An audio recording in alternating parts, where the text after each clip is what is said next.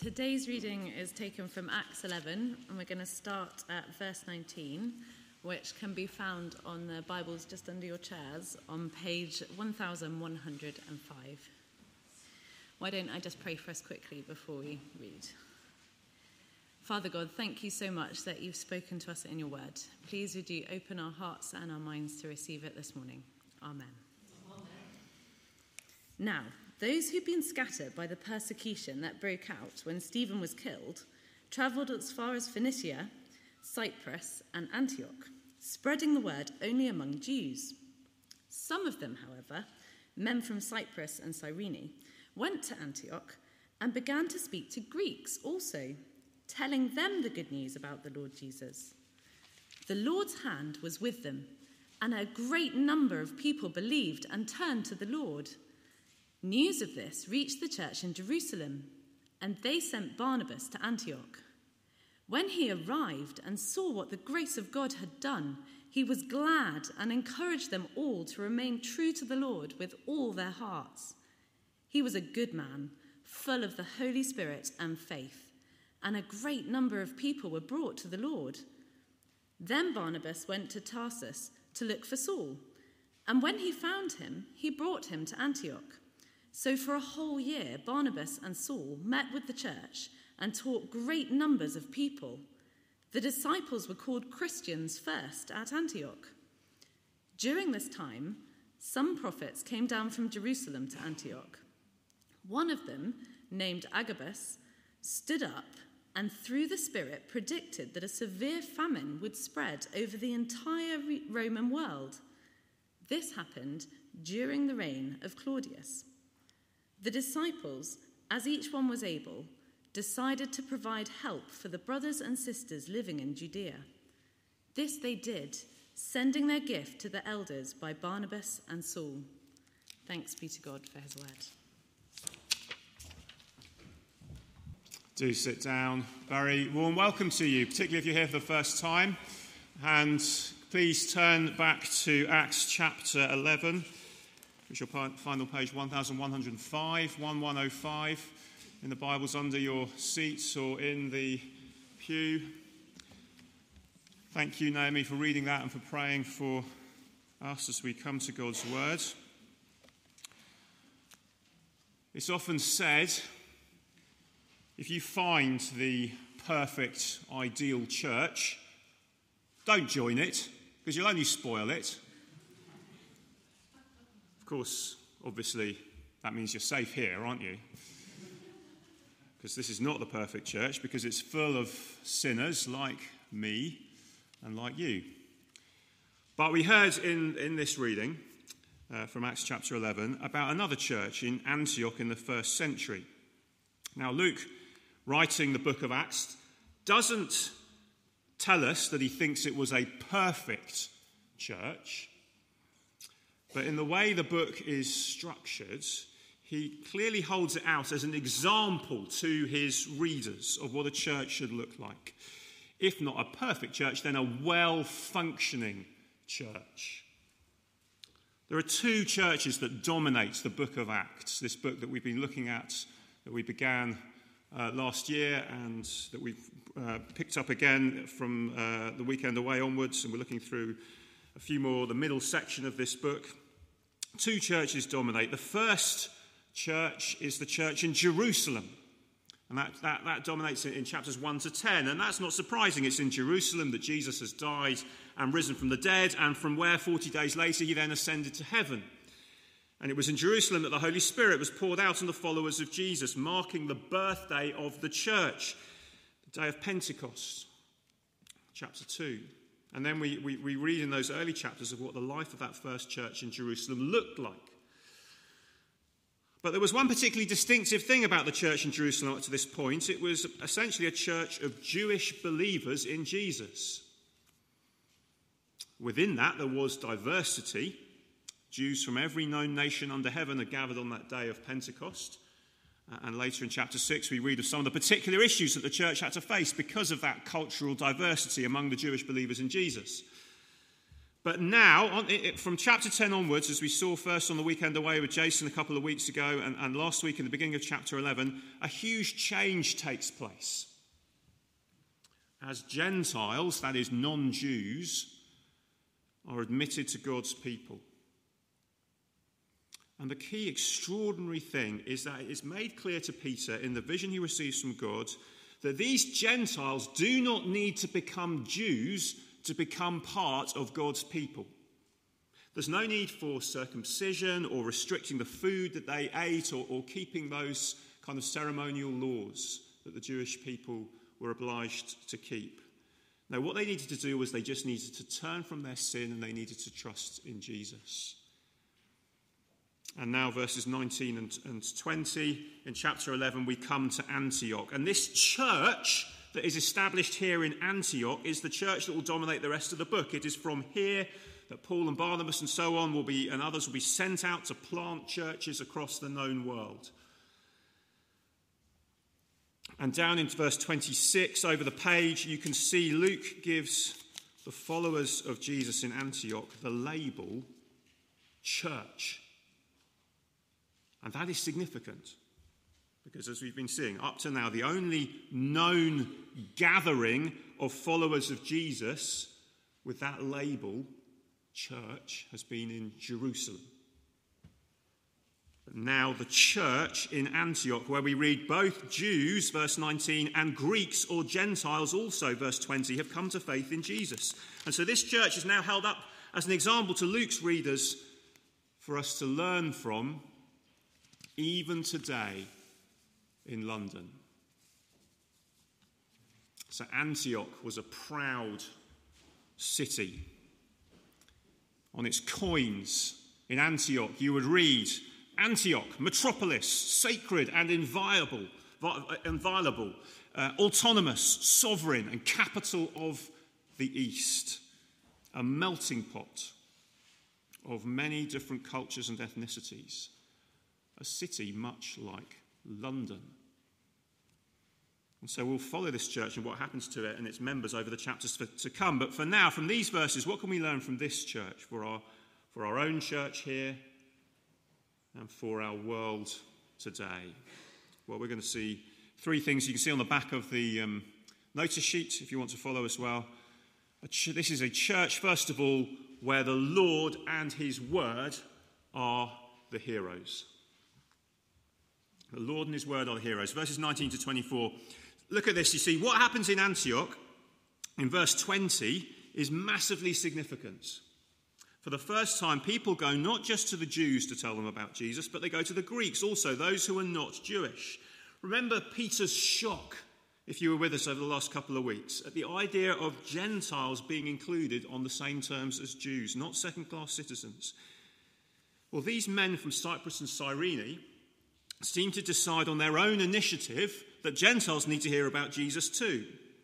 Now, in one sense, it's not a ridiculous idea at all, because right back when God first made promises to Abraham, he said, Through you, all nations will be blessed. God's plan was always for the nations of the world to be included right from the start. But here are some men boldly taking the initiative in that.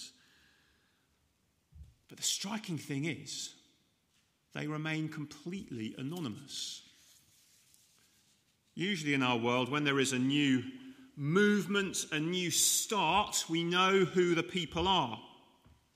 So maybe today is not the right day to mention rugby, unless you're Gareth or uh, celebrating Ireland. But outside, this, is, this, this picture here is actually outside rugby, rugby school. Okay, and there is a statue there and there is an inscription that says this it says, This stone commemorates the exploit of William Webb Ellis, who, with a fine disregard for the rules of football, as played in his time, first took the ball in his arms and ran with it, thus originating the distinctive feature of the rugby game, AD 1823. 200 years ago. Same year this church was founded, interestingly. Don't think that's connected. but now, the Rugby World Cup is played for the Webb Ellis Cup. And that'll be happening later this year. Well, we know, you see, we know all about William Webb Ellis, or at least that's what we're told by rugby school, at least, about the origins of rugby. But not so with these men from Cyprus and Cyrene. The only name mentioned in verse 20 is what name? What name gets mentioned in verse 20? Can you see? It's the name, the Lord Jesus. His name. It's his good news that they are preaching. And then, verse 21 what made the difference was not their eloquence and their fine speaking ability or their art of persuasion, but the fact that the Lord's hand was with them. So, Psalm 127 tells us unless the Lord builds the house, its builders labor in vain. It is his work, it is not ours. And what the Lord does is that the Lord brings people to the Lord. A great number of people believed and turned to the Lord. Do you see? And then when Barnabas comes, verse 23, well, you might expect to see that he saw what these men had done, and, you know, he, he had some thoughts about that, but it doesn't say that. It doesn't say he saw what these men had done. He saw what the grace of God had done. And again, verse 24 a great number of people were brought, and they were brought not to these men and their new initiative, they were brought to the Lord. It's the Lord and his word who are the heroes. Do you see?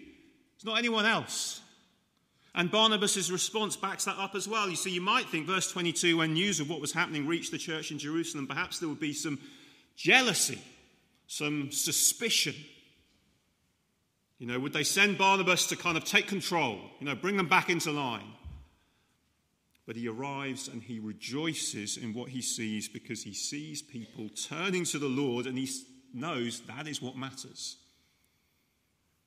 And he encourages them. That's, that's Barnabas' name, isn't it? He's the, that's what his name means. He's the son of encouragement. Known for that. He encourages them to keep doing that.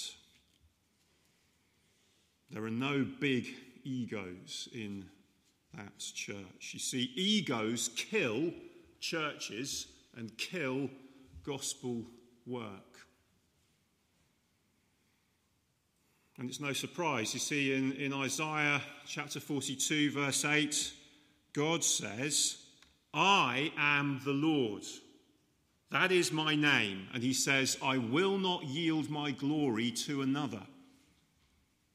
See, God, is, God doesn't share credit. It is His alone. And when we try and grab some glory for ourselves, that is when things start to go very wrong.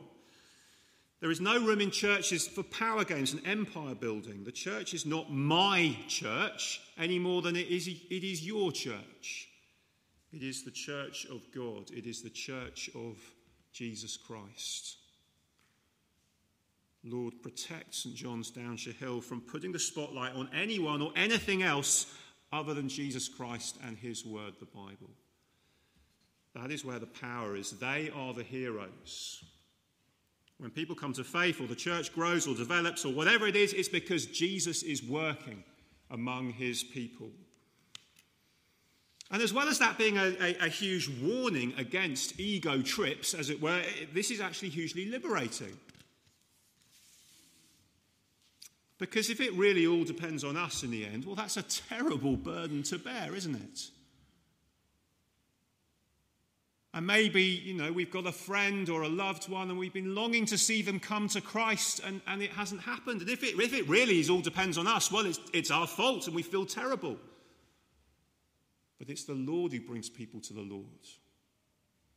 And so, yes, there are times when we struggle and we wonder, what is God doing and why is He doing it like that? But He's God. We're not. We can trust Him. We need to trust Him. And so we pray. We must be people of prayer because not because we're trying to twist God's arm to do what we want, but because we're saying, Lord, this is your work. Please bring people to yourself through. Please use us if you can, but Lord, bring people to yourself. This is your work. And so we, we've started gathering before the service on Sunday mornings, just after 10 o'clock, just for 10 minutes, to pray. Because we're saying, as we begin our time together every morning, we know not, not everyone's going to be able to join us at 10 o'clock, but if you can be there, we're joining just to pray and to say to God, This is your work we're doing. This is your work we're gathered for. You and your word, Lord, are the heroes. Because everything we do is useless if God is not at work. So the church at Antioch was a church where the Lord and his word are the heroes. May we be that kind of church also. Then, secondly, we see verses 25 and 26 is a church where the only adequate description of them is Christian. The only adequate description of them is Christian. So, so verse 25 Barnabas goes and fetches Saul, who remember it becomes Paul. He is Paul the apostle, it's his, it's his um, sort of Hebrew name. And they meet with the church for a year and they teach them. And end of verse 26 the disciples were called Christians first at Antioch. And the point behind that is that up to this time, it hadn't been necessary to give the followers of Jesus any particular name. You know, to the watching world, well, the, the followers of Jesus that met were, they were Jewish. And, and, and the, the, watching world would have just seen, well, that's a, that's a sect of Judaism. You know, they've got, a, they've got a particular sort of different set of beliefs, but they're essentially just still doing this thing that we already know about, which is being Jewish. But the point is, in this church in Antioch, they can't call them that anymore. Can you see that? Because there are Gentiles here, there are Greeks here. But then, as they looked on the world, what would they have seen? That would have been odd to them too, because these Gentile Greeks, well, they're not doing what the rest of the culture does now. They've changed. They're not worshipping the pagan gods that Greeks would just worship as a matter of course. They, they, they've separated themselves from that, but they haven't become Jews either. Who are these people? What are they doing? Why are they meeting together? How do we explain this weirdness?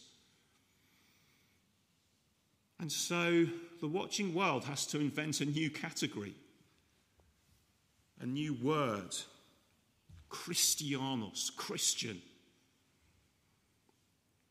You see, it's not their word for themselves. They didn't invent this for themselves, interestingly, the Christians. It's a word that seems to have been applied to them by the world around them. and so then you have to ask why would the watching world choose that particular name? And the answer has to be that as they went deep into God's word with Barnabas and Saul, their lives and their speech became all about Jesus Christ so that those they met could not avoid hearing and seeing these are Jesus people. They love Jesus Christ. They live for Jesus Christ. These are Christians. They are Christians. No other label would be adequate. And so the question is would people look at us as individuals and as a church and conclude the same thing. It would be hard for someone to conclude that if we rarely speak about Jesus, wouldn't it? You know, sometimes we just think, oh, surely it's just enough to just to be a bit different. But some of us have probably heard the, the, the story before of a, a man who thought he would just live distinctively and differently among his colleagues at the office and deliberately never say a word about Jesus. And he did this for years. And then at his retirement due, a colleague came up to him and said, I've been watching you for years, and I can see there's definitely something different about you. I've been trying to work out what it is, and I think I've finally got it. Have you become a vegetarian? Do you see? Now, I try not to give uh, illustrations involving my own family, but it's Mothering Sunday, so let me honour Sue just for a moment, very briefly. Sue is the RE, Religious Education Coordinator, in the school where she teaches, and she does a lot of stuff on assemblies and uh, helping the whole school have a clear understanding of Christianity and who Jesus is and helping that have an impact on the whole school. And, and recently, she sent a child with a message to another teacher. And the teacher said, Well, who, who sent this message? And the child couldn't remember Sue's name. And so he, he said, oh, oh, oh, you know, the Jesus lady. Isn't that a great name? Much better than the normal name we have, isn't it? So that's who we want to be, isn't it? Be Jesus people. Where we're called Christians because it's clear that only Jesus Christ could make us who we are. That's true for us as individuals, but we want to be a Jesus community as well. The point about this church in Antioch was that nothing and no one else could bring this diverse group of people together. It's the same for us. This is why we were thinking and want to keep thinking about what it means to be an intercultural church and what that looks like. So that people can't look at us and conclude, oh, oh, really, they're all the same. They're all from the same background. They've all got the same interests. No, people should look at us and go, wow, these, these people are just so different. They're from different, they're young and old, all different ages and stages, got different jobs, different backgrounds, come from different places in the world, different cultures. There are single people, there are married people with and without children. There's all kinds of different people. The only explanation for what could possibly bring them together is Jesus. That's all we want to be, that kind of community. That is the challenge for us. And it's a challenge, but it's also a gift to have an identity that's given to us as a gift. See, our world around us struggles to understand itself, struggles to define itself, is confused about identity in so many ways. Isn't it liberating to be able to say, I know exactly who I am? If you're believing in Jesus, you can say that It's not something you have to discover. Who am I really on the inside? No, God, God can tell you. If you're trusting in Jesus, you are a Jesus person.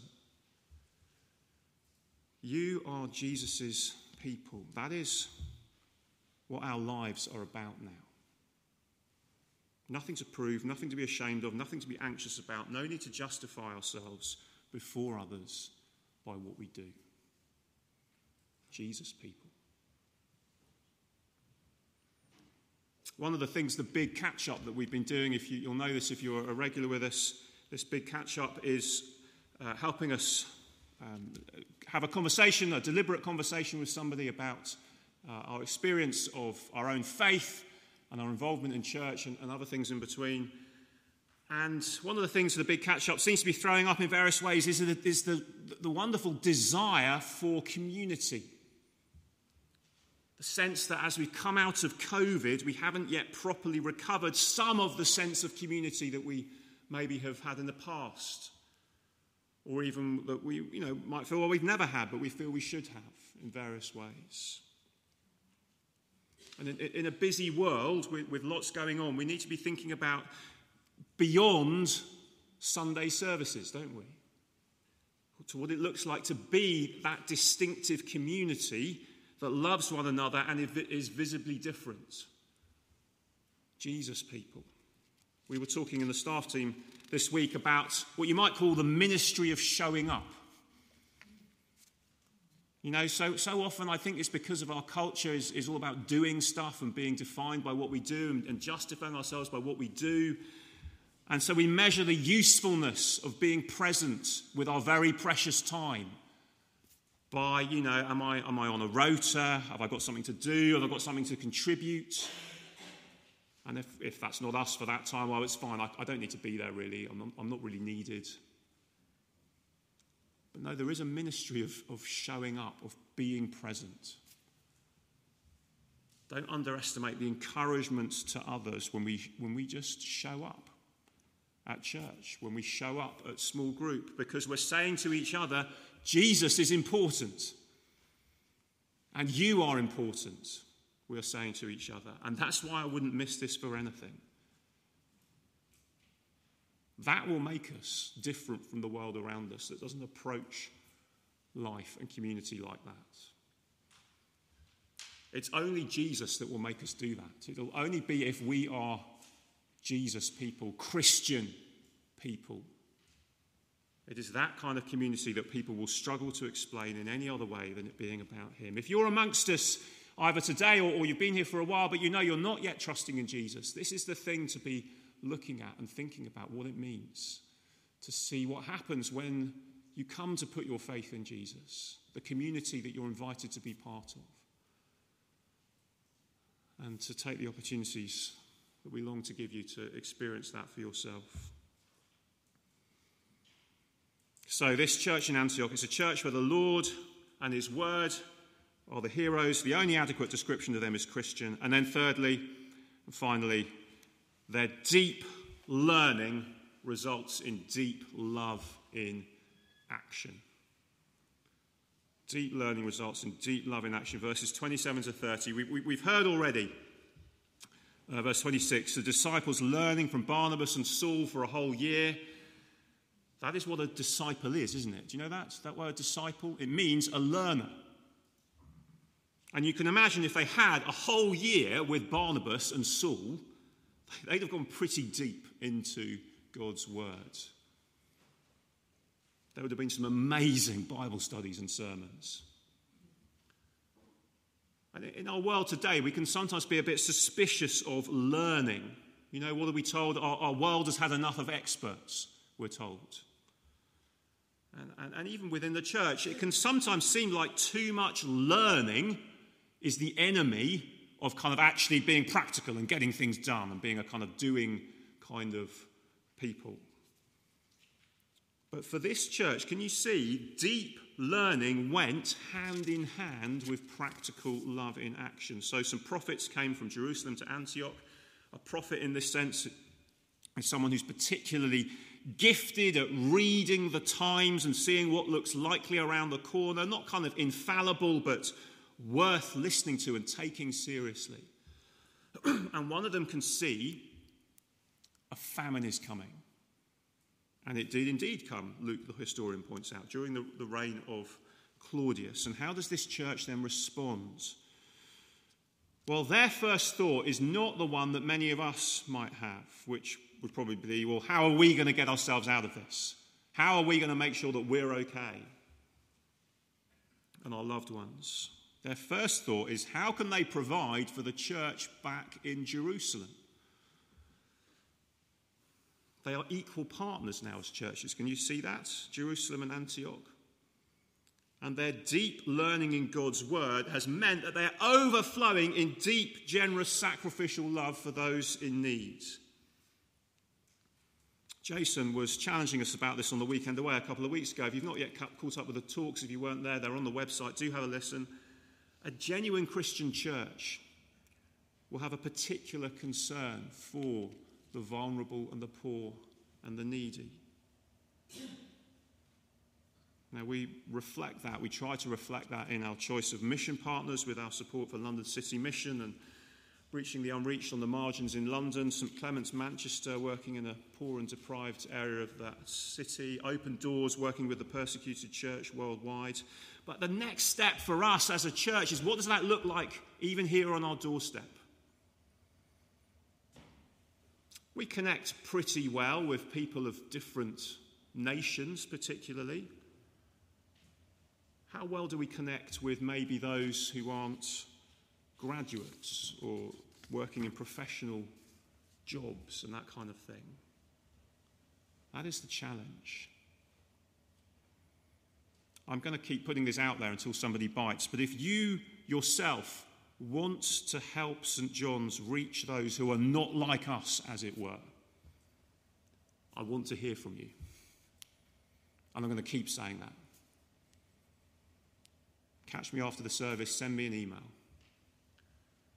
We've got some ideas, but it needs to be us as a church doing this together, not just the staff team kind of going off and doing stuff. We want to equip ourselves together as the body. And it might be that you've got ideas and you never thought anyone would be interested in them. Well, make yourself known. The logic in the Bible is that the more we know of Jesus and the more we learn of Jesus as disciples, the more we will want to share him with others. The more we will want to love others as he has loved us. Let's be that kind of church. We will never be perfect. We will never be the ideal church. But as Luke holds out to us the picture of this first Jew Gentile church, the first to be called Christians, in this chapter, and then as we see more of it in the weeks to come, let's listen carefully and prayerfully commit ourselves to being the kind of church that looks more and more like this, where the Lord and His Word are the heroes. The only adequate description is Christian. The deep learning results in deep love in action. Let's pray now.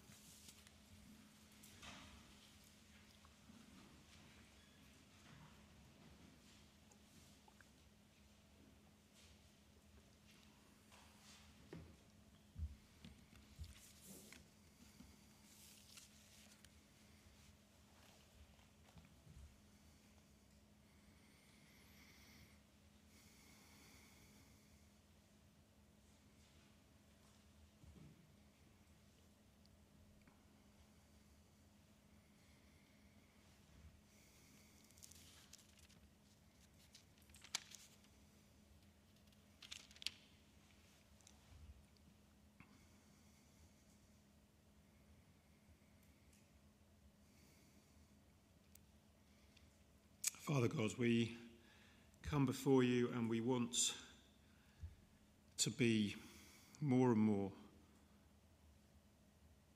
known as Jesus people, where our focus is on you, not ourselves. You, your Son, your Word that in the power of the Holy Spirit we are made more like Jesus day by day. And then as a church, we become a community where it is clear that Jesus is at the center of what we're doing, where the love that you've shown to us overflows into love for the world around us as we share Jesus in word and in deed. Lord, show us what it means to be that kind of church. We pray in Jesus' name. Amen.